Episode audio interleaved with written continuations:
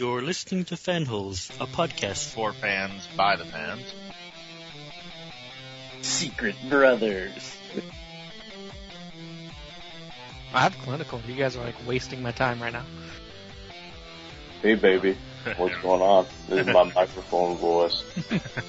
Where do you buy those at? I need one. Yeah, I don't know what the fuck is going on. I didn't invent honorable mentions, mister.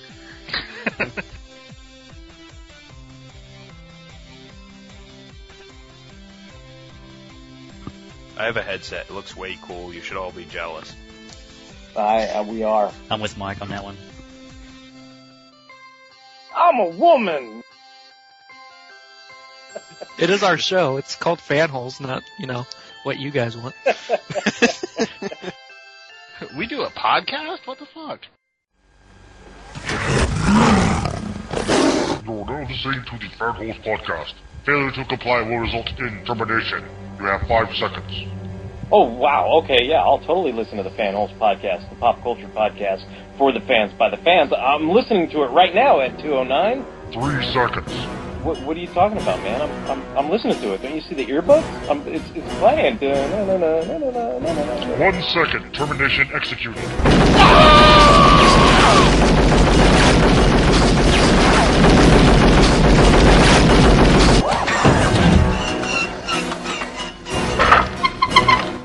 Will someone call the goddamn Fanholes? Hey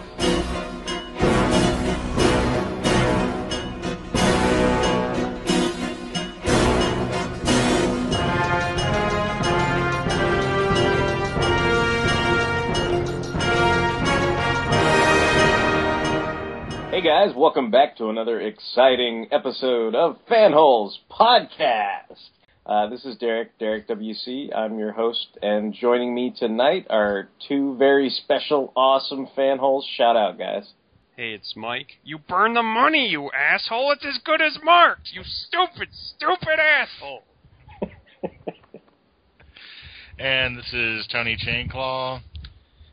I'm just going to have a lot of flashbacks where I remember my wife and kid before I died. Hey, Tony. Tony, it's you. It's you. It's you. Um, so if, if you haven't figured out yet by our, our clues and subtle hints, we are going to be discussing RoboCop tonight. Uh, this is basically in anticipation of, and by the time you're hearing this, uh, there should be a uh, wonderfully epic RoboCop remake, reimagining, redisasterish version of RoboCop on the big screen. So in honor of that, we just wanted to uh, shoot the shit about our favorite cyborg, half man, half machine cop tonight. Um, there have been three feature films. Uh, there's been a TV series that's live action. There's been uh, two different cartoons, and there's been uh, a couple uh, TV movies based on like you know sci-fi type uh, TV movies and stuff like that. So there's all that kind of material. There's a bunch of different comic books and stuff from Marvel and Dark Horse and uh, Avatar and uh, Dynamite, you know, all kinds of stuff like that. And also there are, you know, probably, you know, all the fun arcade games and stuff like that. But uh, I, I think this will just be kind of a free flowing type thing. But uh, yeah, I mean, you know, I think uh, I guess we should start where the starting's good, and uh, we'll discuss Alex Ross's favorite comic book movie ever that's not based on a comic book, Alex Ross. So you're stupid.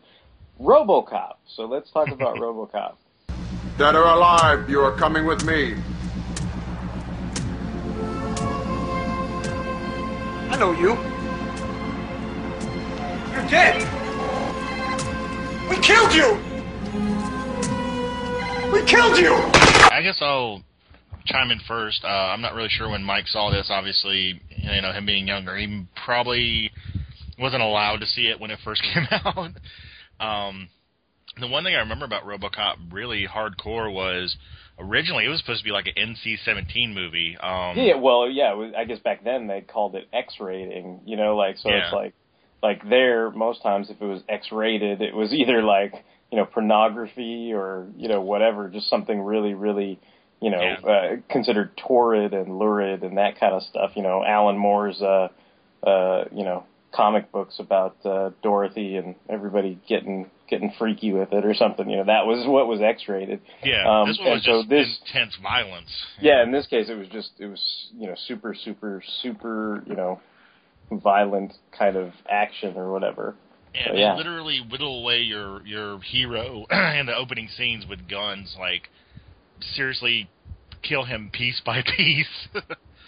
Well, I mean that's certainly like like kind of like in you know things like Gundam where you've got these villains that you just love to hate them. You know, I mean they definitely set up you know Clarence Boddicker and his whole gang as like you know they're you know you you love what they do per se, but you really want to see them get their due. You know, you just want to see RoboCop kick the fucking crap out of them too. yeah. So, Yeah, they're good villains, but you don't feel bad when they get their comeuppance. You're like, Yeah, yeah, motherfucker. Yeah. yeah, um, I guess I guess a quick overview, and then I'll let you two guys go ahead. It, the basic story of RoboCop is there's this cop named Alex Murphy, one good cop, you know, and um, him and his patrol partner Lewis go out for uh, a standard patrol. Uh, as Derek mentioned, there's a pretty uh, messed up bad guy named Clarence Boddicker who they're trying to take down. Uh, shit goes bad when they chase the guys into a warehouse and yeah, Murphy gets totally just yeah, like we said, almost vaporized in a hail of bullets. Uh, following that, your uh, hero comes back to life in the RoboCop program, and this all takes place in the future, New Detroit, um, which looks a lot like old Detroit um, nowadays. Uh, it's a city riddled with crime, and everybody's like, you know, like shit, you know, is is it the worst point is supposed to be, and then you know, RoboCop comes and he's he's you know the savior of the city, the technological titan who tries to you know right the wrongs and all that good stuff. And there's a lot of uh other stuff in it, like you know psychological stuff where Murphy remembers that he wasn't just RoboCop, he was Murphy, and all this other good stuff. But yeah, yeah. Well, I was I was like the, the the connection they always made with his son. You know, his son wants him to do the the you know whatever I forget draw. what the, the the the science fiction program he watched, but the whole you know gun twirl of his hero. You know, and he's like, oh, even before he leaves to go, you know, patrol the city with Lewis, they're like, what the fuck are you doing? And he's like, oh well, you know, I'm, I got to get this right. You know, I gotta I gotta look good for my kid. You know, I got to do the Commander Cody or whatever the hell it was. You know, DJ Laser. yeah, DJ yeah, Laser. yeah. It's like, yeah, I got to do the DJ laser twirl, you know, and stuff like that.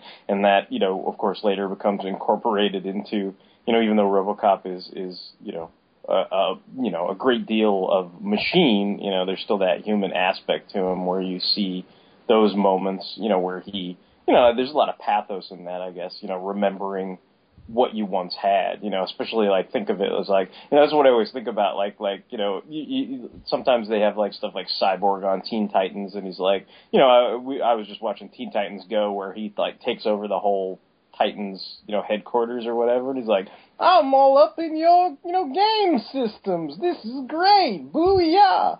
But, you know, sometimes I sit there and think about it. I'm like, dude, you're like a machine from the neck down. You know, and it's like, okay, yeah, Cyborg never has to go to sleep, but he can't ever, like, you know, have sex with his girlfriend either. You know what I mean? So you're just kind of like, wow, Yeah. like that's kind of, you know, if you actually stop and think about those kind of things, you know, there's yeah, it it uh, sounds stupid, but he can't like take a satisfying dump, you know? or, or yeah, whatever whatever it means to be human. Yeah, like there's a lot of things that that people take for granted. You know that if you were, you know, if you were basically a, a robot from the neck down, or I guess you know, in some cases, in some of the material I've I've read, you know, they kind of suggest, well, all they really did was just grab, you know, Murphy's like skin and like staple it onto the front of this robot to give him like some sense semblance of of you know humanity, so he didn't go absolutely batshit crazy. You know, like when you think of it in those terms, it's kind of Yeah, you I know, think, I- if I remember the scene heavy. correctly, they uh, were doing the surgery and stuff, and they like said, "We saved his face and his brain and his right arm," and they were just like, "Right arm? What do we need with that? Get rid of it." Yeah, chuck the arm. So Yeah. yeah, I, I, I, it's interesting you bring up the X rating though, because I think like when I first saw it, obviously I, I'm I'm guessing it's the same for you, Tony, but it was probably like the R rated version, which is toned down. You know, like I don't think Oh, I yeah. saw the X rated version until they released it on like. The, you know, they had like a Criterion collection or something, and I think I rented that from like the The R-rated one was still pretty hardcore though. No, no, no, no, no. They, yeah, they were both kind of hardcore, but yeah, I mean, but that that X-rated one, it's just like like you're saying, you, he like you pretty much see everything, you know, like the whole kind of mutilation of uh of Alex Murphy's body, you know, in that scene. Like, and, and then this is Paul Verhoeven too, so I guess that's worth mentioning. You know, like Yeah. the guy who you know Starship Troopers with a lot of that kind of social commentary, and then before that, like you know, I don't know if anybody's seen this or not, but it might be a good fanholes dare is uh, Flesh and Blood with like Rutger Hauer and Jennifer Jason Lee. Have you guys seen that at all? That was like his first movie ever. Like it's the most graphic. Like it's a fucked up movie. So anyway, Negative. No. yeah, but yeah. So I guess that's what people have come to expect from uh, from the director's work. You know, lots of graphic type stuff. Um, but what about you, Mike? Like, do you, do you remember the first time you saw RoboCop, or like was yeah, it? I, I saw I saw it around the same time I saw like Predator and Oh, stuff okay. like that when I was like my early teens. I was, or maybe not even like pre-teens, like when I was like ten or twelve or so around there. And yeah, I was kind of like, wow, this is really violent. like, I'm I'm not even sure which. I probably saw the R-rated version because I don't know if like back then they even had like a release of the like original uncut version or something. Yeah, I don't know that I'm I'm, I'm mental enough to know like what the differences are. Yeah, I know. I I'm was just, gonna I'm ask. Just, I'm assuming like most of I it mean- was probably blood and content, like like yeah, I mean, things FHE even like took out the shit from Transformers the movie, so I mean, Yeah, like it, it's not. I, I I think it's all. like I, I, I rewatched it. I rewatched it this week, and I wasn't like I, I didn't. It didn't occur to me to check like if I was watching like the edited version or the uncut version. Well, I, so- I I don't know. Maybe speaking uh, for society as a whole and how it's gone to the shitter lately, I'm assuming it's all the uncut versions that are available now. yeah, know. like because it, it probably doesn't even faze people anymore. But Yeah. uh, but at the time, I guess it was a big deal. You know. Well, like his death scene was definitely like still graphic and stuff. So like I was like, yeah, man, this was. I guess since I was still kind of like off put by it, like maybe it was the X-rated version since. Like you know, I, I, I can't remember it that well because I haven't watched it in years. But there was some good acting in it too. I mean, from that scene, I mean, Al, like uh, Peter Weller, he he really plays like a guy who's getting tortured, and of course, uh, uh, Boddicker, who's uh, uh, yeah, Kurt, Kurt- Kurtwood Smith, man, he's, he's yeah, I I love Kurtwood Yeah, Smith. he's Yeah, great he's in that great in that movie. Bitches leave. Yeah, he's a complete jackass throughout the whole thing. But, but like Derek said, you like him on a certain level, but of course you want to see the bad guy lose too. So Yeah, Yeah. yeah, Well, I mean, Know- it's it's one of those villains like you love to hate him, you know. You and and you Know what I- I- see him get I his also- comeuppance. I also really like for the villains, like they a lot, like they all die in, like most of them at least die in really creative ways too. Yeah, like the guy yeah. Uh, crashes into the toxic waste. Yeah. And, Oh yeah, can for- you for fly, Bobby? and yeah, can you fly, Bobby? oh, even like Dick Smith at the end, he dies in a pretty cool way. He gets riddled with bullets and falls out of a like million story building. Yeah. I work for Dick Jones. I work for Dick Jones. Oh, what, one thing I, I wanted to bring up, especially since There's you Ronny Ronny Cox was pretty good in that movie Oh too. yeah, yeah, I forgot about that. That is Ronny. That is Ronny Cox. Did you guys like the aesthetic, like how everything looked, like how RoboCop looked, and like ED two hundred nine and all that? Yeah, yeah, I thought all those were like fun, fun things. Like, and I guess this was back before you know the uh, plethora of CGI and stuff. So this was still all kind of you know Ed 209 was still kind of that whole stop motion on you know kind of like blue screen type you know Yeah. matting and stuff like that. You know, I mean, Peter it's Weller wore a very suit. interesting. Yeah. yeah. I always, I always loved the fact that its big weakness was it couldn't walk downstairs. Stairs. Yeah, it's like it shares the same weakness Weakness as is Professor Professor X. Stairs. I mean, And now I hear that music from all those like Uh, YTMNDs. Yeah, yeah, yeah. No, no, but yeah, no. I, I, I think it's. Uh, I think you touched on some good things. I mean, the the deaths for the villains. Like I, I remember always thinking like, how come? Like I think it was like ever since the Emperor got thrown down the Death Star shaft, it was like all these bad guys always like fall to their deaths. You know, it was like in Die Hard, the bad guy falls to his death. You know, like in you know basically like I, I would always go to movies and if somebody doesn't fall to their death, I was like thumbs up, you know, because like they didn't just fall off a building, you know, like Skeletor, you know, all these guys just would like fall. Oh, Somewhere. Indiana Jones, You Temple know, of yeah, guy. yeah, yeah, yeah. So like stuff like that. So like to me, I'm kind of like, oh yeah, and and I guess that that scene where the guy, you know, he gets dumped into the toxic waste, and then he's so malleable, he like just splatters all over the damn car. Like it's just like that. That obviously, you know, would haunt many a child's memory. I'm sure, you know, like the way that guy went out, where he's just kind of like, whoa. And, and I love the fact that in that in that future, everybody's so jaded and not giving a shit. They just fucking turn on the windshield wipers. Yeah. They're like, oh, oh well, get him, get that dude on my window. Yeah, I mean, there's definitely a lot of a lot of social commentary going on in the background, you know. Uh, you know and, and I guess for me, what's funny about it is is Uh, the way I've been thinking about it is I think that commentary carries over into all the incarnations, you know, whether it's like cartoons or you know the Yeah. TV show. Like they've got those funny commercials like that crack me up, like the Commander Cash commercials, where it's like Yeah. they're like "Da, da, da, Commander Cash, and it's like you've got to eat red meat, you know. And it's like women think when you eat red meat, it's sexy, you know, and like all these like funny ass commercials and stuff. But Yeah, like could- I don't know, could you the, I'll buy that for a dollar. yeah, you know, like all all that kind of stuff. But I, I guess now I'm starting to. It was funny, like I think back then, like because that was released in what, like eighty six, eighty seven. Yeah, it was 86, 87, you know, somewhere around. something like that. Like back then, to me, it was like a parody of life. But I don't know now, like living in you know 2013, or I guess when this is released, you know 2014, as we are. You know, like I'm like, it doesn't seem so much like a parody anymore. Yeah, you like know? I was saying, like like, now you I feel like I feel like society has finally degenerated to the point where we've caught up with like mindless RoboCop uh, uh, society or whatever. You know.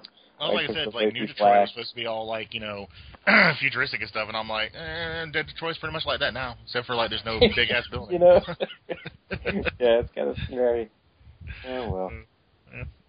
I think the only thing I have to say about it is, um, I don't know if I agree with Alex Ross's. It was the best comic book movie of all time, but uh, it was definitely it's definitely one of my favorite sci-fi movies. It's it's. I gotta uh, I gotta find that quote somewhere. I know what I've, what I've been possesses him to say that? Like, well. I, I think I think he's just trying to be different and ornery because he's Alex Ross, um, and of course because he thinks that like Spider-Man shouldn't actually have dialogue in comic books because Spider-Man didn't physically talk an electric company or whatever. Like he just he says like weird shit every once in a while where you're just like I will never blah blah blah blah blah or like I for him like when the the Justice League ended is like pre Firestorm for some reason. So Yeah, like he, is got a lot of he's got a lot of lot, he's got a lot of weird like quirks about you know I don't know. I thought he'd have some kind of reasoning for it, like like Well, his said, reason like is- like John Byrne would say that like He Man is a great like New Gods movie. Yeah, yeah. something. Well, I think it was the same thing like that, but but to me at least, John Byrne put that as like his number three movie, and the top two were like The Rocketeer and uh, Superman the movie, I think. And then you got to think about when what date they were saying that in, because it's like I'm sure the Alex Ross thing was from some interview when like you know probably the X Men movie had just come out, so there were no like you know all, all these epic, epic comic book movies that people are thinking about that have happened you know over the last 14 years or whatever probably hadn't been released at the time. But i think his rationalization was okay well you've got a guy you've got some bad event that happens to him and Yeah, then you got, like, a like tragic suited up. origin, you know i mean i mean they, it, it seems like you know it, it's a natural kind of you know now he's kind of out for his his revenge per se you know like that kind of thing. I mean he gets transformed you know into this Yeah, super powerful strong guy you know like that kind of thing like and you know and then and then i was like you know that's that's kind of what probably possessed him to say that other than you know trying to give like a different answer just to be different probably. You know if everybody was saying like you know oh you know superman the movie superman the movie or you know whatever whatever the popular answer was he probably just wanted to have something off the wall and of course that was like the biggest quote in the whole article when they're asking all these comic book professionals like what their favorite you know comic book movie is you know so Yeah, and Alex Ross thinking outside the box. My favorite comic book movie is the uh, Shaggy DA. Um, well, he has a tragic origin. He turns into a dog and he solves crime. dude it's it's shaggy da and detective chimp team up right you know exactly. going on right now but yeah, so so RoboCop, um, you know, is you know, RoboCop is a pretty epic movie. I mean, I, I I can see why why people like it. I mean, I enjoy it, um, but you know, I tend to think of it more as like an action, you know, science fiction type based movie. Um, and and then it spawned all kinds of stuff. I, I might jump around a bit here, but the thing I think besides the first movie that really cemented RoboCop in my mind was uh, the the Marvel Studios or Sunbow cartoon. After being mortally wounded in the line of duty, Officer Murphy is outfitted by OCP with bulletproof titanium robotic parts and with computer enhanced motor and sensory capabilities. He has become the ultimate super cop. RoboCop. And that was always airing on like the Marvel Action Hour, so you'd get to see like RoboCop and the Ultra Police.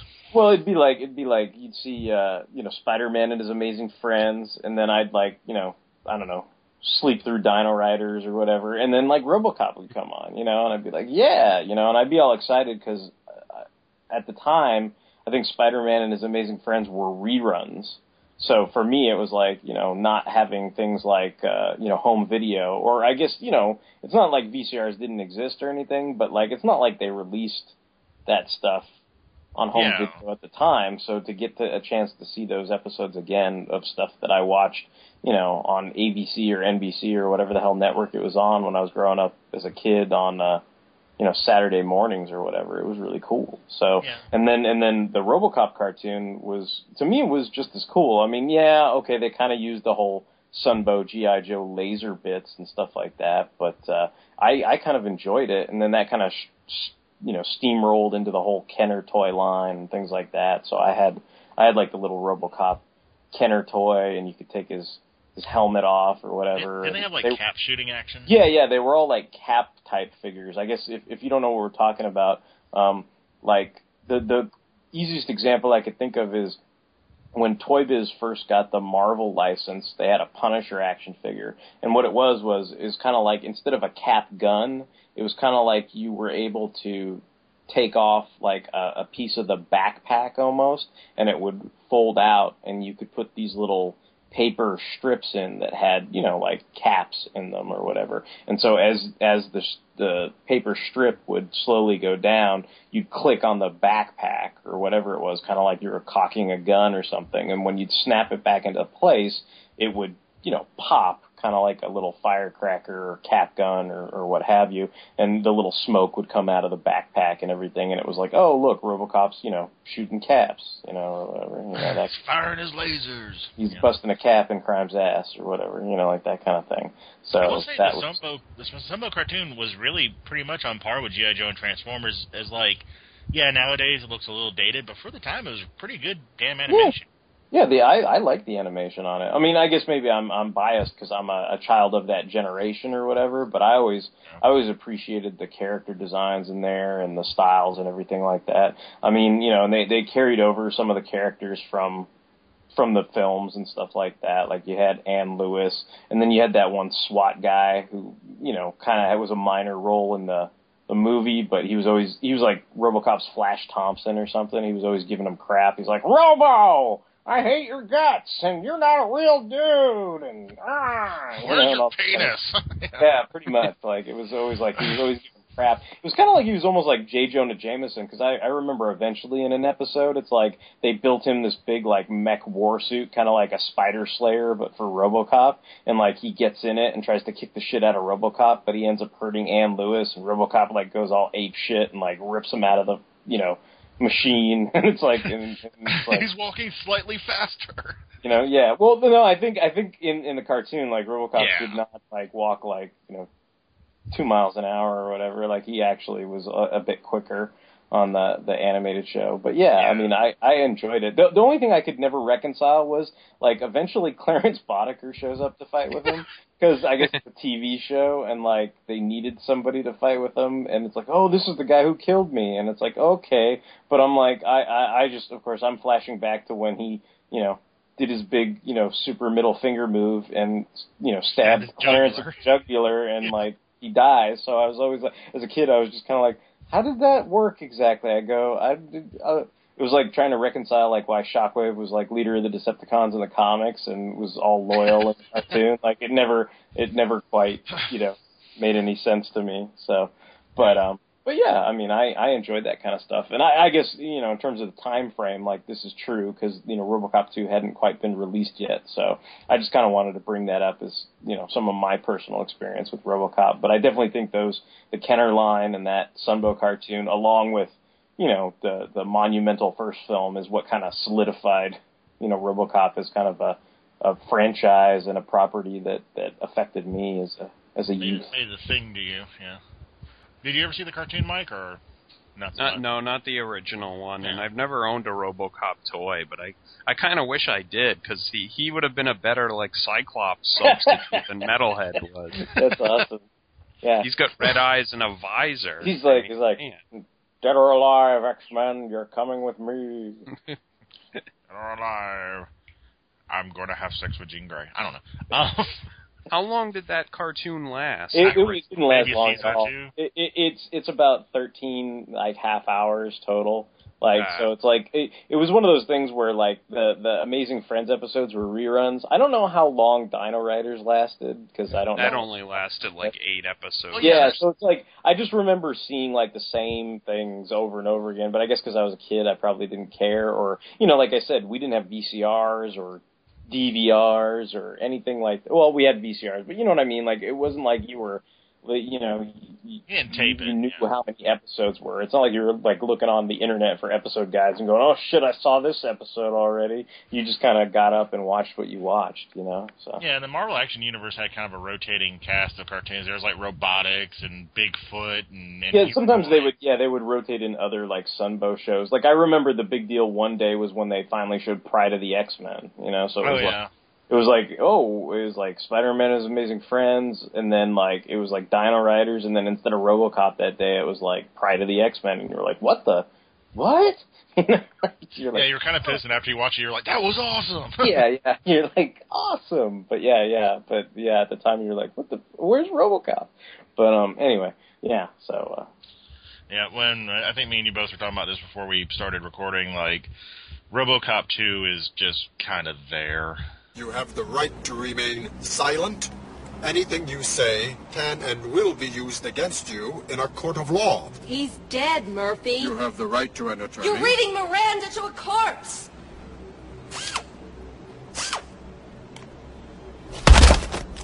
I'm having trouble. I don't like RoboCop 2. And you know what's weird is I was debating like obviously I've been busy and I I didn't have much time to prepare for this, so a lot of this is just based on memory, but I don't think I've seen RoboCop 2 since like I've seen it. Do you know what I mean? Like that's Yeah. how much Yeah. I don't like it. Like I Well- really dislike it. I mean, my understanding of it is like, you know, obviously in the developmental stages, you know, it was a script written by Frank Miller, which everybody was all hyped for and excited, at least if you read comic books. But my understanding was that that, you know, going through what we'll, you know, generously call the Hollywood developmental process, like just turned into something probably very different than than what it originally started out as. Yeah, Miller's been quoted many times saying like the RoboCop 2 experience is what turned him off of like doing things the Hollywood way when he makes movies. Yeah, and and and I think I, I mean I don't know I I can just see like that it, it felt like a film with a lot of cooks in the kitchen, but it's odd too because you think like okay well Frank Miller's writing the script, Irvin Kershner who directed like Empire Strikes Back and uh, Never Say Never Again like you're like well those are great.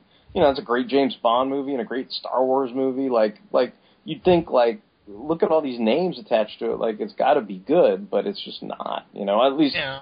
from my from my vague recollections, like I was not happy with the film. I didn't think it went anywhere. You know, like I, I don't know. I just didn't enjoy it. I, I think my oh go ahead.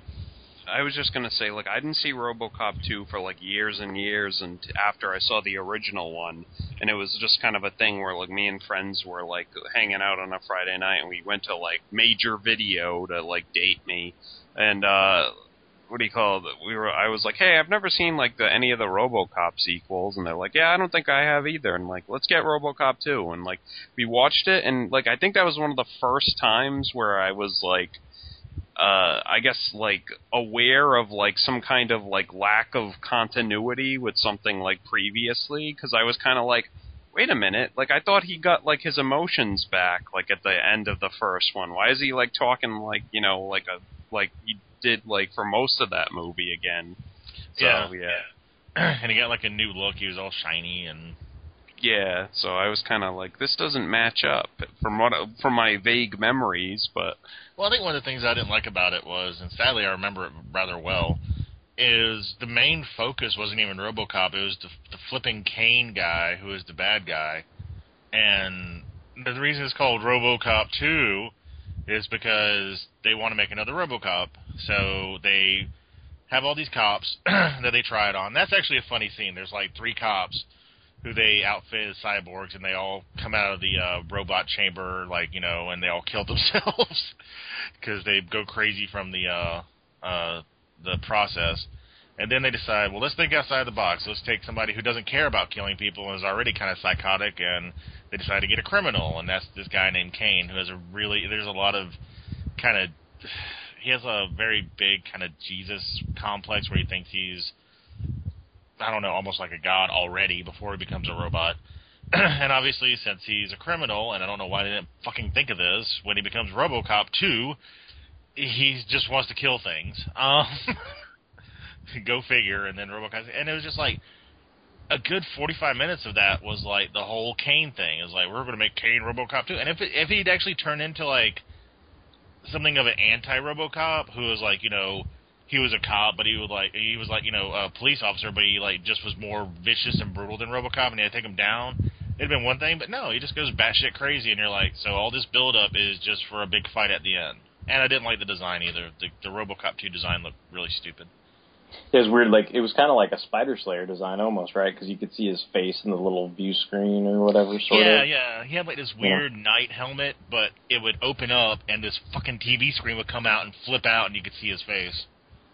I think I think this delves into some other side stuff that we can talk about too. Kind of, you know, maybe jumping ahead, you know, many years or whatever. But two things it brings to mind is, you know, Avatar Press released uh, a nine-issue miniseries, which is billed as, you know, Frank Miller's RoboCop, which I guess when they went back, you know, they they created this comic book based on Frank Miller's original draft screenplay before it went through all the you know the Hollywood process or whatever. So like some of those elements, like the the the, the failed cops, you know, that don't you know you know I guess you'd call them like RoboCop, you know. I don't know, one and a half or, you know, whatever those failed guys that all shot themselves in the head. yeah. You know, like you can see those elements are still in the script. But it seems like I, you, you know, you kind of asked the question like, well, why didn't they know a criminal would go crazy? And it's like in in Frank Miller's you know miniseries or or the draft where I guess Steven Grant and these guys at Avatar Press you know created a comic book based on it or whatever with his approval. You know, it, it seems like there there's a lot more you know of that social kind of commentary where they're trying to you know say like hey you know this is part of an agenda you know they're trying to you know have a robocop that's more malleable to you know the whims and wills of you know the corporation and thus we're trying to find somebody who's more malleable than Alex Murphy. And then uh, what's what you know, and of course, you know, I guess the people in charge, you know, which is this woman who starts out as this, you know, sort of militant protester, you know, somehow becomes, you know, one of the head people at at OCP as well. You know, and so it's like basically it's one of those things where it, it sounds like it's one of those you know mother knows best kind of complexes. You know, so they're like to me it makes a little more sense you know, maybe than than maybe the movie illustrated, you know, why that would be the case. You know, and, and it's not that she necessarily picked a criminal because it seems like that original draft drew in a lot of elements from RoboCop 3 with the whole strike and like the whole hiring mercenaries to replace cops and that kind Yeah. of thing. So it's like it seems like a lot of those elements from 2 and 3 were Yeah, in that original in two- draft, you know. And two, there was a character like that, but she was a doctor. She wasn't like a militant who joined OCP. mhm. And she was just like, she was fascinated by Cain. She thought he was so Right, right. Yeah. He, he, yeah, he I thought outside the that. It was almost like it was almost like she was she was one of his groupies, you know, for his his Jesus complex or something, you know. Yeah. Whereas whereas in this case, the the woman in it is is very much more like uh what's her face in a Dame to Kill for. You know, she's very, you know, she's basically the big bad. Like she actually implants herself into the RoboCop 2 thing by the end of the, you know, the big fight at the, at the climax of the the Avatar miniseries or whatever is her basically, you know, like wanting to fuck up RoboCop, and she basically, like, I think RoboCop's like, what was kind of cool about that is by the end of it, like RoboCop's like, here, erase everything, because what she does is she puts in like you know how like RoboCop has those three parameters where it's like serve the public trust, uphold the peace, protect the innocent, and then you know OCP threw in that like don't fuck with OCP, and they had to get rid of that movie, you know, at the first movie so he can kill Dick Jones.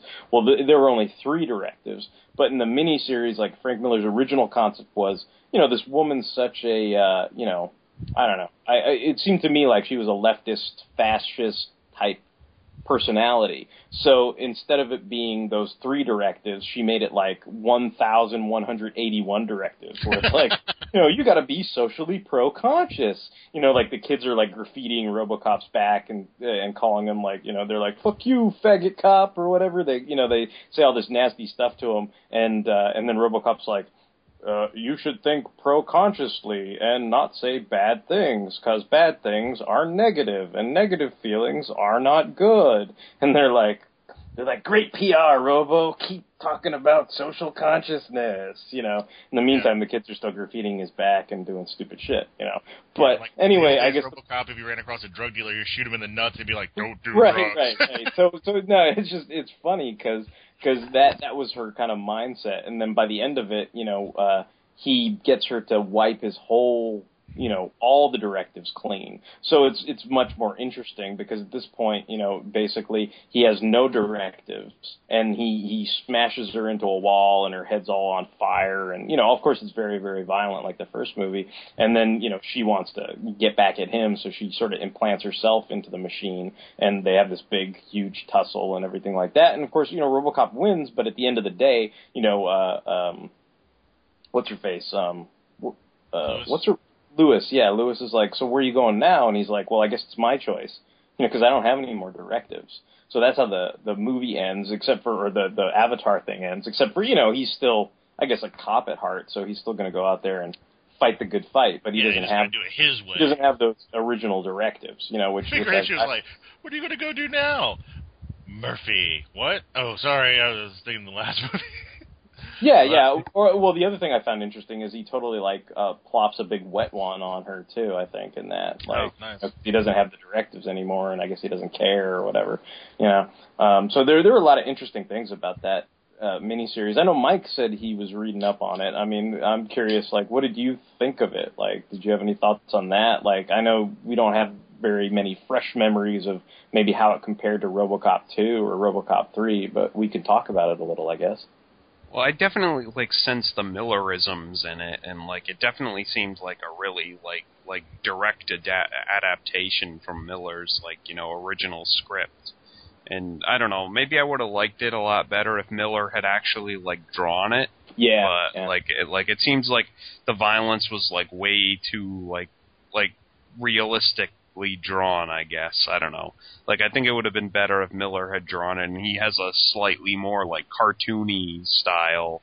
And I, I think that would have worked better for me. But the, the other thing I thought was kind of funny about that is if if you're hypersensitive to uh, uh, women being objectified or, or what have you in comics, like it is kind of funny because it's like every five minutes, like Lewis's shirt gets like torn off. Or yeah, whatever. I know she's got like barely no clothes Yeah, on by the end it's like of that. like sometimes she's in her police uniform, and then all of a sudden it's like bikini babe, like stabbing motherfuckers, you know. And I'm just kind of like, how did we get to that? Like I don't know, but I guess it looks cool, you know. Like so. You. Should we call it Ann Lewis's titties? Sorry, Sarge. Fucked up. Forget it, kid. This guy's a serious asshole. Um, I, actually, since you mentioned that real quick, I'll, I'll throw this one in real quick because I didn't read a whole lot of them. But there's also a Marvel comic out. Uh, I think shortly after the first movie. Yeah, and yeah. I think it was like their Max line or something like that. I think had- it was just a regular. It was actually a regular Marvel comic. Like I think the way it broke down. I was just going to mention this, even though Brian's not on the show, because I wanted to give a shout out to Brian, our fellow fanhole. But the the way it broke down was there was a movie adaptation of the first RoboCop film, and uh, just anybody who likes Ghost Rider. Um, the art in it was by uh, Javier uh, Saltares. I I think I'm saying that right. But um um so and he drew like a lot of the early uh Howard Mackie, you know, Dan Ketch Ghost Rider stuff. So if you're a fan of that, you may enjoy that that movie adaptation. I remember I had the black and white magazine size one, but I think there was like a deluxe one where it was like in color or something like that. And then they adapted RoboCop 2. Now, even though we were giving RoboCop 2 a bunch of shit as a movie, um, this is where the shout out to Brian comes in because guess who did the pencils on the RoboCop 2 movie adaptation? Mark Bagley. Mark Bagley. So yeah, so so Mark Bagley did the pencils on that. So if anything else, like RoboCop 2 movie adaptation has some Mark Bagley pencils. So if you're a fan of uh, Mark Bagley, you should go check that out. Um, but then after that, I think is when they did the ongoing, and and this would be of interest to uh, I guess Transformer fans like all of us, because originally I think Alan Grant wrote like the first ten issues, and then there was like a fill-in. But guess who took over after Alan Grant? Andrew Wildman. Uh, no, the writer, writer. Oh, writer. Uh, Woody Simon Furman. Ansky or Simon Furman. So Wow. Simon Simon Furman wrote like the last kind of twelve or thirteen issues of it or whatever. Yeah, I think what like thirty or forty issues.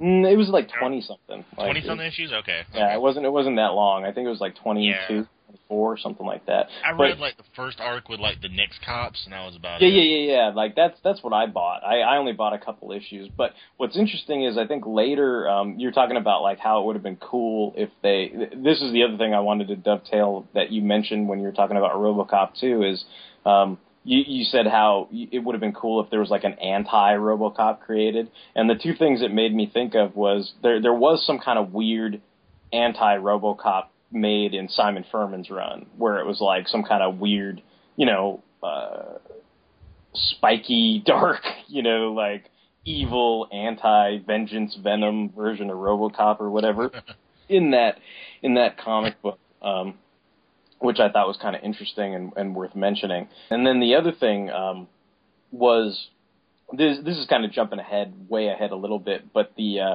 the sci-fi movies I was talking about called uh, it's called Prime Directives, and they've got like four different sci-fi movies of uh, very very low budget, uh, very very tough to watch and sit through, um, but they had some really interesting ideas, and one of those ideas was also a similar kind of anti RoboCop thing, and it takes a long time to get to the punchline and get set up. But what basically happens is, I guess before Alex Murphy came to old Detroit or whatever, like wherever his previous precinct was, he worked with some guy named um, like John Cable or something. You know, and I was like, "What happened?" But no, he, he worked with some guy named Cable, right? And uh, Cable was a good cop, but they they tried to play it up a little bit like kind of Training Day ish, where he was a little hard line on the criminals, you know, more than than Alex Murphy was. Like Alex Murphy's like, oh, we're going to do things by the book, and you can't do this and that. And John Cable's like, I'm going to shoot this motherfucker to save the day or whatever, you know. like And a good cop, but he's kind of a loose cannon. yeah, yeah, definitely. Like he like he wasn't above like you know uh, you know torturing some guy or you know shooting some guy in the foot to find out you know what the fuck the deal was with a kidnapped kid or something like that. And and what's interesting is they do this whole scene where it's like I think Alex Murphy gives up his gun or something to save somebody and and do things you know heroically and by the book and he's about to get shot and then I think Cable just blows the guy away and like saves his ass or something like that. So they set up like this backstory between these guys and you know of course in the Prime Directives thing it's like I don't know 10 years after the events of like RoboCop or whatever. So like RoboCop's like clunky and sort of on the outs and you know was almost going to be put away in the mothballs and all this other kind of stuff but this guy Cable is still you know out there whatever and basically the way they set it up is they kind of bring back that I guess differences between those two characters and he ends up becoming like I guess you know, for lack of a better word, he becomes like Robo Cable or something.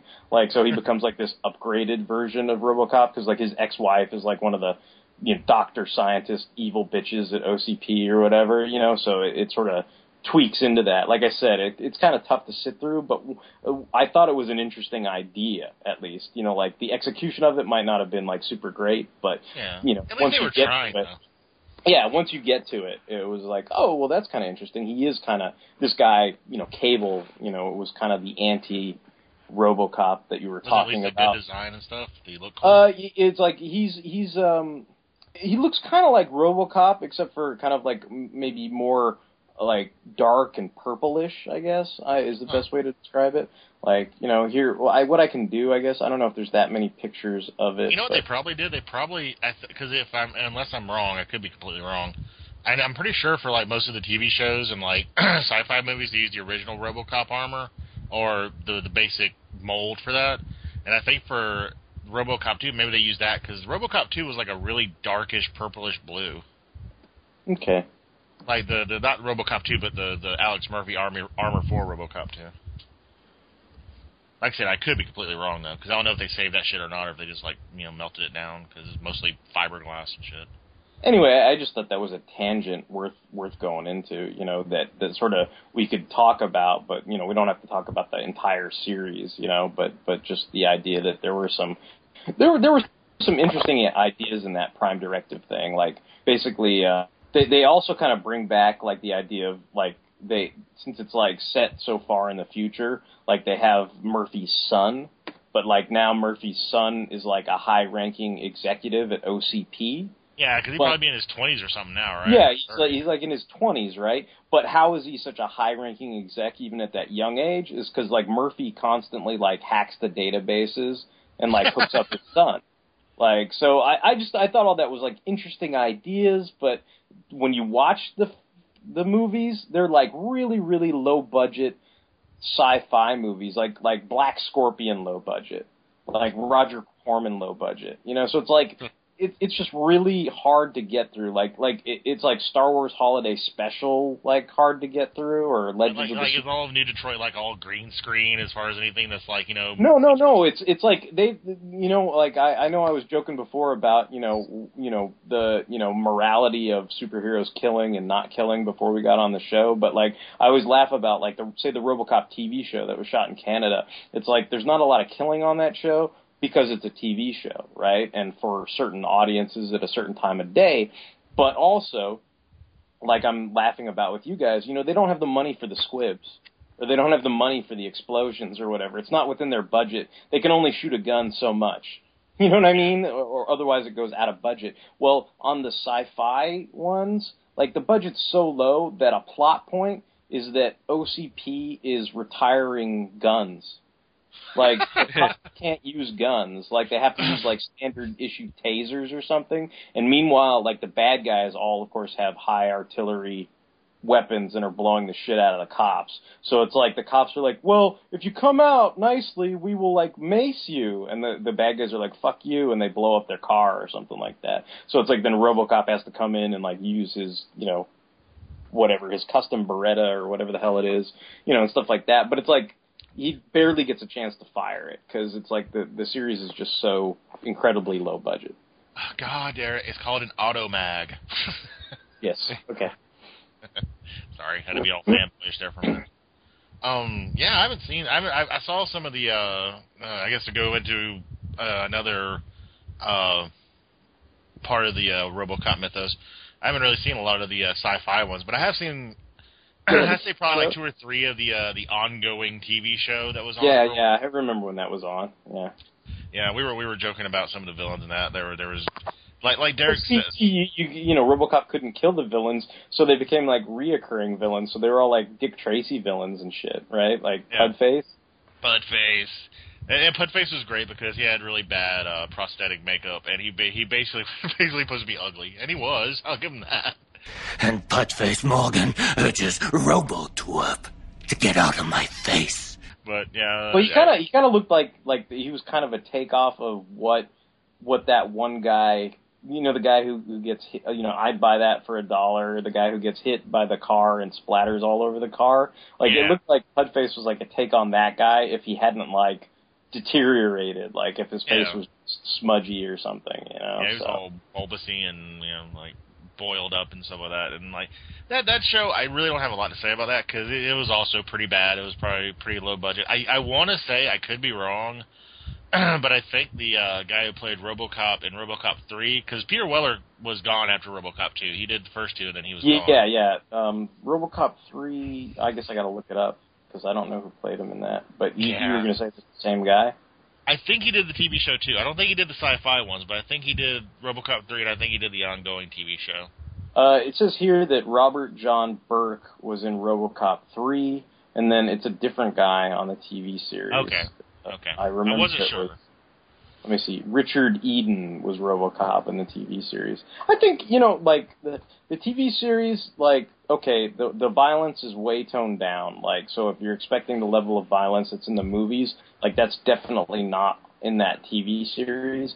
Um, I think some of the moments though with RoboCop, like some of that pathos that we were talking about before, with with the fact that he's a man that isn't really a man anymore and that kind of thing and what does that mean? Like i think there's still like some good moments like that where like i think there was this one like it was a goofy ass episode where like guys are like stealing lungs and stuff and the whole thing is like the black market lungs are worth like tons of money or something. So these guys break into a hospital and steal lungs and of course there's like this cute little kid who like needs the fucking lungs and all this bullshit right so it's like oh you got to feel bad for the kid and he needs the lungs to live and everything but you know robocop's there and he walks in i think the kid says something to him like um you know uh, I think RoboCop's like, "How are you? You know, how do you feel?" And the kid's like, yeah, "I'm a little tired, but you know, I feel kind of, you know, I I just want to feel normal again. You know, I feel like you know, like crap because my lungs don't work. Like I just want to feel like a normal person again." And and and uh, RoboCop just kind of takes his hand. Well, I guess he doesn't take his whole hand because he'd probably crush it. But it's like it's like he touches him with like his finger or something. You know, so he doesn't like crush the little kid's hand. But he's kind of like. sitting there thinking about it. I was like, I just want to feel normal. I feel bad for you. well, no, Ro- RoboCop. Engage sympathy mode. no more hugging, no more hugging. Um, no, um, but you know, no. Just to be serious though, for a minute, it's like RoboCop. You know, basically says, "I know, you know, I know what it's like to want to feel normal," and you're just like, "Whoa, that is kind of." You know, heavy from from him to this kid because it's like the kid doesn't have working lungs, but RoboCop doesn't fucking even have any lungs. You know, so like, you know, I, I still think some of those moments were were pretty interesting in the the series. And then the other thing I thought was worth mentioning, maybe to Mike, was you remember when I had you watch Rescue Me? yes. Remember uh, uh, Denis Leary's wife in that, the blonde? Oh yeah. Like she's in the this RoboCop TV series, but it's funny because she's like this this MacGuffin like Ethernet internet lady or whatever. It's like I, I forget how she gets to be that character. Like I think she's like a doctor or a scientist or something, and somehow she gets killed and she gets uploaded in the computer or something dumb like that. But basically, like for the rest of the series, it's like anytime RoboCop needs something, she's like Oracle or something. It's like RoboCop's like, I can't access this like address because it violates OCP bullshit. Like, can you go get this for me? And she's like, Oh, Alex, you're a card, and she like just vanishes into like the computer or something, comes back like it's at like twenty five twenty five MacGuffin Street, you know, and it's like thank you, you know, and, and shit like that. But I just thought that was kind of interesting because I was like, oh, that's, she's paying her bones way back then or whatever.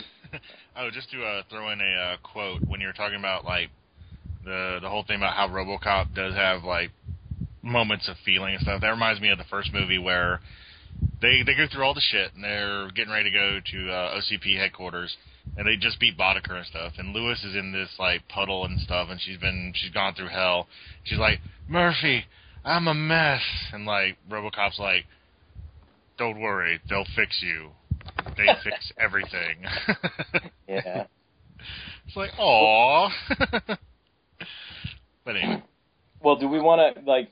Speaking of, I guess Frank Miller, and and and I guess we haven't touched on the third movie yet, but uh I always thought that felt like more like Frank Miller to me than the second movie. Like I I don't know if I don't know how this you know script breakdown or draft breakdown went or whatever. Like maybe if RoboCop three was like a third or fourth draft or something, you know. But but it's just like the little girl that hacks the Ed 209s and the the Japanese Robo Ninjas and all that shit. Like that was always like I was like this feels more like Frank Miller to me than the second movie. So I always kind of I always kind of enjoyed the third movie a little bit more, um, just based on that. But I don't know what you, your guys' thoughts on the third movie are. Well, by the time they got to three, it was really funny because it was supposed to be lower budget. Obviously, um, I'm I want I don't I think it had a did it have a theatrical release?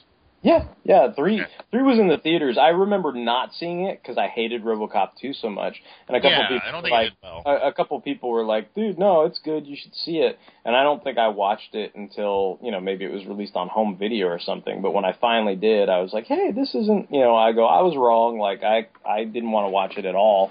And uh, and I when I finally saw it, I was like, "This is this is not so bad." And and it became one of my, I guess you know, default fun favorite movies to watch, you know, along, you know, I I think let me put it this way, did I buy RoboCop 2 on DVD? Obviously not. Did I get the first movie and the third movie on DVD? I did. So that that's kind of, you know, I was my gonna say though, it was, like, it was pretty impressive that even though it it it had moments where you could tell the budget was lower and that they, they you know didn't have the money to dump into it, but they still did really good. I thought with like the special effects and how they did their shots and how I mean it looked it, it looked more like RoboCop one than RoboCop two looked like RoboCop one. You know. Yeah, I mean, I mean the, the the low budget type stuff you could see was like when they wanted to have the one actor who played the Robo Ninja, like when they wanted to have two of them, they just had like RoboCop crack one of their faces. Yeah, so it's like then you could face. see like the real actor and a guy with like a, a mask of the cracked face or something. So it's like it wasn't quite, you know, you know, super, you know, split screen technology or anything. They just kind of did what they did. But um I mean, I I kind of enjoyed it, and of course, I like the big punchline with you know RoboCop wearing his like jetpack that he had in the RoboCop versus Terminator comics and all that kind of stuff. I don't know if you did you ever see RoboCop three, Mike? No, I've never seen the third. Uh, okay, so I guess spoilers. Like RoboCop gets a fucking jetpack at the end, and he kicks ass. But uh, you know, so that's pretty much. I mean, I don't know. I I I think I feel pretty good about what we talked about with RoboCop, unless anybody has anything else to uh to add. Wait, you're not going to bring up Alpha Commando? oh God. RoboCop. RoboCop. Oh yeah. Oh yeah. Uh, Yeah, I he fucking hate Alpha Commando. Don't watch it. That's what I'm gonna say about it. I will say I understand where they were coming from though, because they were totally, totally, totally trying to ape the whole DC universe kind of uh, look, with like the broad shoulders and the skinny legs. And I, I always thought like like I, I swear when I first saw because I uh, it was nothing I watched on TV. It was something I discovered. I went there's another RoboCop cartoon, and when I finally watched it, I was like, this looks like Ed McGuinness designed RoboCop. Like that's what it looked like to me. Like not not Bruce Timm, not DC animated or anything like that. Like it looked like Ed McGuinness did RoboCop. So I like I looked in the credits. I looked on IMDb. I'm all no, he's his name has to be on here. Like it has to be designed by Ed McGuinness. And I guess it wasn't, but man, that RoboCop like looks like it's designed by Ed McGuinness. Yeah, and when, when I made a joke about Go Go Gadget RoboCop, uh, just to let the fans know, if you for some reason want to watch this show, you'll be thrilled to the things of seeing RoboCop have skis come out of his feet or rollerblades. Yeah, yeah. It's like he's got he, he's got you know uh like I, I do my Doctor Arkeville roller skates. You know, like like all that kind of stuff where you're just like, are you kidding me? Like, are you fucking serious? Yeah. It's I don't remember. Like, I remember watching it like before school and stuff, and thinking like, "Oh, this is okay." Like, you know, like just like nothing like offensive or anything. I think I remember tuning into it because like, um, what do you call like during the time like Beast Wars season three was like airing. Like, I read an Oh. interview with uh, David Sobolov who does. Who did Depth Charge in, in Beast Wars, and more recently does Shockwave on Transformers Prime but he he does the voice of RoboCop in that show, and he was like kind of pimping that show out. Okay. So I was like, okay, well if he if Depth Charge tells me to watch it, you know, I better do it. You know. Take it! Take it straight to the pit, you sickening piece of fly. So like I, I I watched it and I was like, yeah, this is okay. So I I mean I I don't I don't have a major like issue with Well, it. or again, I think anything. Mike. I guess it's, I, I think it's the age range. Me and my, me and Derek are older, so by the time it hit, we yeah, were we were we were like grumpy out of college guys, like Yeah. eating popcorn and having takeout pizza, going, "What the fuck is this?" Like, Yeah. you know. Say my fucking RoboCop. yeah. Getting all surly and stuff. Um, I was going to mention one more comic before uh, we go on, though, since we were delving into comics earlier, and I know both of you guys have read these. Um, probably one of my favorite RoboCop comics of all time was the crossover of uh, RoboCop versus Terminator, which I thought was oh really yeah, good. yeah. No, that, we we were just talking about how uh, how uh, you know he wears the jetpack in in RoboCop three. So like I was thinking about that because he he wears that again. I think in the in the RoboCop versus Terminator too, because that's also a Frank Miller Yeah, it's a Frank Miller joint. written Yep. thing with with Walt Simonson on the art. So the both two big name comic book uh, creators on that on that Dark Horse comic. So yeah. Yeah, I he don't. used he used the jetpack all the time in Alpha Commando. Oh yeah, well. It's Yeah, you That know, you know what doesn't he count. did? He also he also like took off from a runway with his fucking roller skates. So there, yeah, like a grappling hook arm. Uh, damn it, Mike. he's like he's like ice cream cone. He's like he's got like a blender or something. I don't know. I'm really surprised he didn't have. Did he have springy legs? He probably had springy legs. I probably didn't see the episode, but he probably Go had go gadget. Go go go go Robo springy legs. Oh man. Um, I, I know at some point you guys want to probably talk about a little bit about the next, the, the well, probably by this time when this comes out, the the new movie. But I did want to mention real quick. Um, Derek's talking about the Kenner toys earlier with the uh, RoboCop and the Ultra Police line and everything like that. Right now, as we're talking, it's going to be out for a couple months by the time this this hits. But uh, Hot Toys is doing a line of RoboCop figures, and holy shit, they're awesome. Yeah, Um, those, the, the, it seemed like everybody was all excited about that. Is it a whole line or is it just RoboCop? Uh, there's a, there's ED two hundred nine and and RoboCop.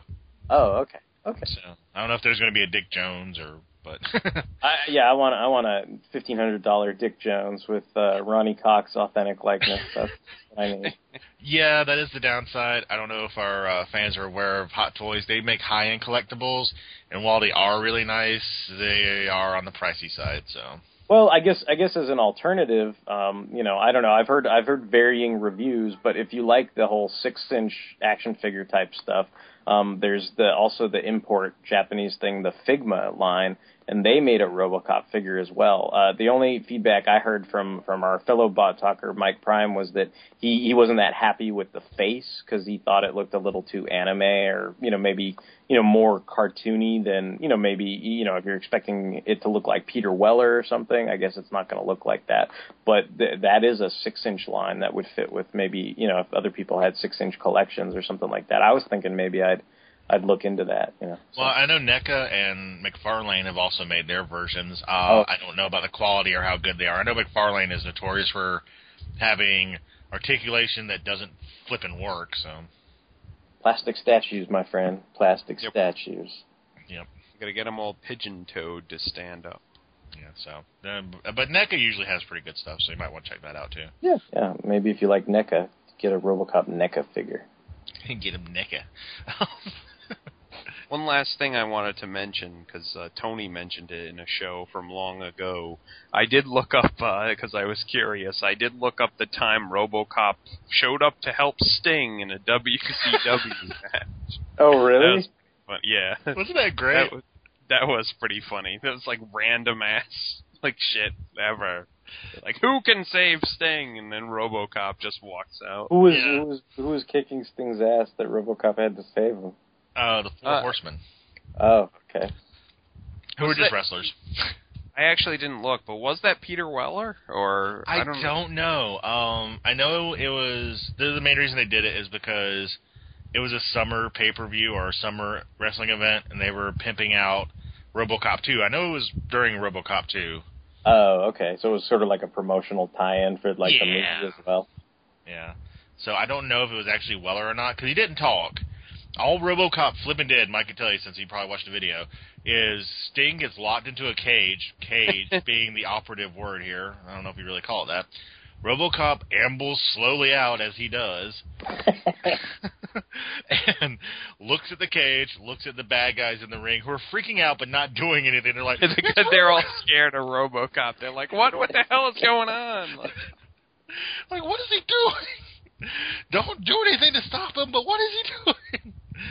And uh, RoboCop proceeds to save the day again. Let's put those friggin' air quotes up there by pulling the cage door off the the cage and setting Sting free so he can pretty much go and stare down the four horsemen and be like, "I'm free now."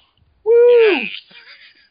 Yeah, Yeah. that's pretty. and then RoboCop looked at the audience and said, uh, "Go see RoboCop 2 in theaters now." Your can find out move, wrestling audience. RoboCop. Uh, RoboCop is also a series of movies from New Line Cinema. oh God, that was pretty bad. It- it- you know what? I'm not gonna lie. Like when I- he's like he's like Sting promised to pay me in baby food.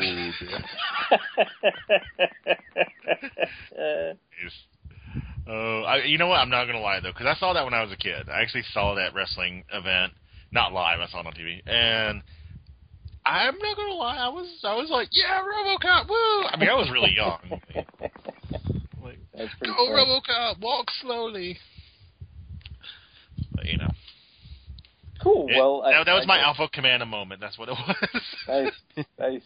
Hey, maybe he would have gone faster if he had the roller skates. Maybe I've been wrong this whole time. Um, but yeah, I guess so. I, I'm thinking that probably wraps us up for RoboCop. Um, this was fun talking about, and uh, hopefully, uh, you know, there are some of you out there who are maybe enjoying the uh, reimagining remake, you know, as we speak. And uh, and if you haven't heard of any of this stuff, um, I'm sure there's like trade paperbacks you can get of some of the comic book type stuff and uh, and you know all the different films and TV series and things like that. We'll put some stuff down on the spindle. I don't think Alpha Commando is on DVD, but I'm pretty sure you can watch it for free on Hulu if you're interested in just taking a look and you know making up your your mind for yourself. You know you don't have to listen to me or Mike. You know you can check it out and make your own uh, make your own decisions. You know that's how it works. I like it! Um, so yeah, but I guess uh, I guess we'll move on to our awesome thing of the week. I guess I'll start real quick. Um, you know these these bastards have got me hooked on more fucking plastic crack, and uh, I've been buying Marvel Legends lately. But uh, this isn't uh, uh, an awesome thing for one thing in particular. It's just I, I didn't know that you could get stuff from HasbroToyShop.com, and so this is kind of my awesome thing is just that that I did have an order through HasbroToyShop.com. You know, I spent over fifty dollars, so I got the free shipping. So all the guys were, you know, the standard retail of like, you know, fourteen ninety nine a piece, and you know that was it. Um, no additional, you know, costs other than you know fruity taxes and stuff like that. So you know, no shipping and all that attached to it. And then uh, when they sent me the order, I also got a uh, a coupon for you know 15% off on my next order. So when I I saw that uh, Thunderball was in stock and I bought a couple more guys, then uh, you know ba- basically did the same thing again. I got 15% off that order. So something that was like you know I don't know it was like a hundred something bucks or whatever. You know it came out to be like you know 92 bucks. So it kind of you know it paid the tax, but you know it was a good deal. So anyway, I um you know, I, I just figured, you know, I guess people who are in the know probably already know about it, but I didn't know about it, so that was my kind of awesome thing or whatever. I was going to ask you when you uh, were talking about that, Derek. Can you get uh, BAFs just like solo? Not from Hasbro Toy Shop. I know like, Maddie does that, so I wasn't sure. They're they're the they're the actual, you know, like packaged items or whatever. Like, I mean, I guess if you just want to buy one figure, it might not be economical because you know you're you're you'll have to pay whatever their shipping charge is, you know, the nine or ten bucks or something like that. But if you if you've got you know, you know three or four guys you want, you know, like then then you know you get the free shipping and you know and if they keep sending me coupons, I'll keep buying stuff from them, you know. Okay, right? cool. So- I just knew I knew Mattel's uh, toy shop they uh, would offer BAFs every now and then, so I was just curious. Yeah. Well, CNCs for them. Let's not mess up copyrights. That's cool. Yeah, so so that was my awesome thing. What about you, Tony? What's uh what's awesome in your world? Uh, my awesome thing is probably going to sound stupid, but I don't care. I, I thought it was pretty cool. Uh, I was cruising Walmart uh, this past week, and I got a couple of cool toys. Uh, but that's actually not my awesome thing. My awesome thing was I uh, am an '80s child. I pretty much that's when I was growing up and watching my stuff. And I happened to see on a DVD collection the Dark Crystal, Labyrinth, and Mirror Mask, which is all Jim Henson stuff and it was all on one collection, two discs, and hell yeah, I snapped that up. It was like nine bucks. Um, love me some Labyrinth, love me some Dark Crystal, and Mirror Mask was it was all right. I've already seen it. It was pretty good. So I decided to get all three of those. Um, I lost my Mirror I'm Mask. only I'm only like familiar with Dark Crystal and Labyrinth. What's Mirror Mask? Uh, Mirror Mask was actually a later movie. Uh, I guess they just put it on there because Jim Henson did. Jim Henson's company did some work for it. I think it was released in the the 2000s, aught thousands Oh, or whatever. Okay. Um, but it's uh written by uh Neil Gaiman, and the uh, Oh, work, okay. yeah, yeah, and the uh, visual style is uh oh his name escapes me, but this guy who who did like a lot of the art for Sandman. Um, Oh, okay. yeah, that guy. But uh, it's not a bad it's not a bad story. It's pretty cool. Um, I don't know. Yeah, The, the, when when you say Sandman, I know he only did like a couple issues, but all I can think of is like Sam Kieth. But I'm sure it's it's the guy who was after Sam Kieth. yeah, I think it's the guy who did the covers. Oh, okay. Yeah, I, I, I can look it up on I can look on the DVD disc. Well, we'll, uh, we'll ask Mike what his awesome thing of the week is in the meantime. Couple of zombie related things. Uh, I've been like I saw World War Z the movie the other week, but I've been reading the book this past week, and uh, it's a lot better than the movie, clearly. Um, and you know, I've just been it's it's it's been an entertaining read. So uh, Justin's not here, so I feel obligated to say a book. So yeah. Awesome, awesome. Yeah, but no, that's cool. and then uh, the the other thing I just wanted to mention was um I played the uh, Walking Dead game expansion, uh, 400 Days. oh, oh, how's And- that? That's pretty good. Uh, what do you call it? It's basically like another like two hour episode, but you get like five stories you have to go through with like five different characters, and there's more like uh like choices that aren't really choices, as, as you were fond of describing Yeah, it, Derek. Like you know, it's like you know, shoot this guy in the face, and I was like, okay, I'm gonna do it. Oh, you didn't turn the safety off that we didn't like tell you about. You know, I was like, son of a bitch, come on. You know, Shoot this guy in the face. Just kidding. Oh well, but it- guess but you'll it- have it to was- bring Cupcake Joe with you to the shed. you know? Yeah, exactly. Cupcake Joe. but yeah, but it, it's still fun. It's still I really enjoy that man that uh type of game and you know, I look forward to the second season of that that game show or you know, whatever it is. Yeah. Oh, it's uh, Dave McKean, by the way. Dave McKean. Okay. Um, but yeah, if you want to check it out, it's nine bucks. So anyway, back to Mike. Cool. I'm all set. All right. Well, then I guess that wraps us up. Uh, so yeah, check out uh, RoboCop stuff if you like RoboCop, and uh, if you like listening to Fanholes podcast, um, we are you know we've got our own blog spot. You can follow us on the Twitter, the Facebook. Um, again, we appreciate all the uh, comments and likes and everything. Uh, you can send us any emails at uh, fanholespodcast at gmail.com. Uh, you know, you can look at some cool photos and pictures that uh, Tony Jackson drew on the uh, Tumblr. And uh, yeah, so that's pretty much it, man. So uh, until the next time, this is going to be Derek, Derek WC, signing off. Mike Thunderwing. This is Tony, and I'm giving a shout out to our good friend uh, Justin Grimlock, who just really didn't want to talk about Alpha Commando this week. He hates he hates roller skates with a passion. Well, all I can say to that is bitches leave. Peace.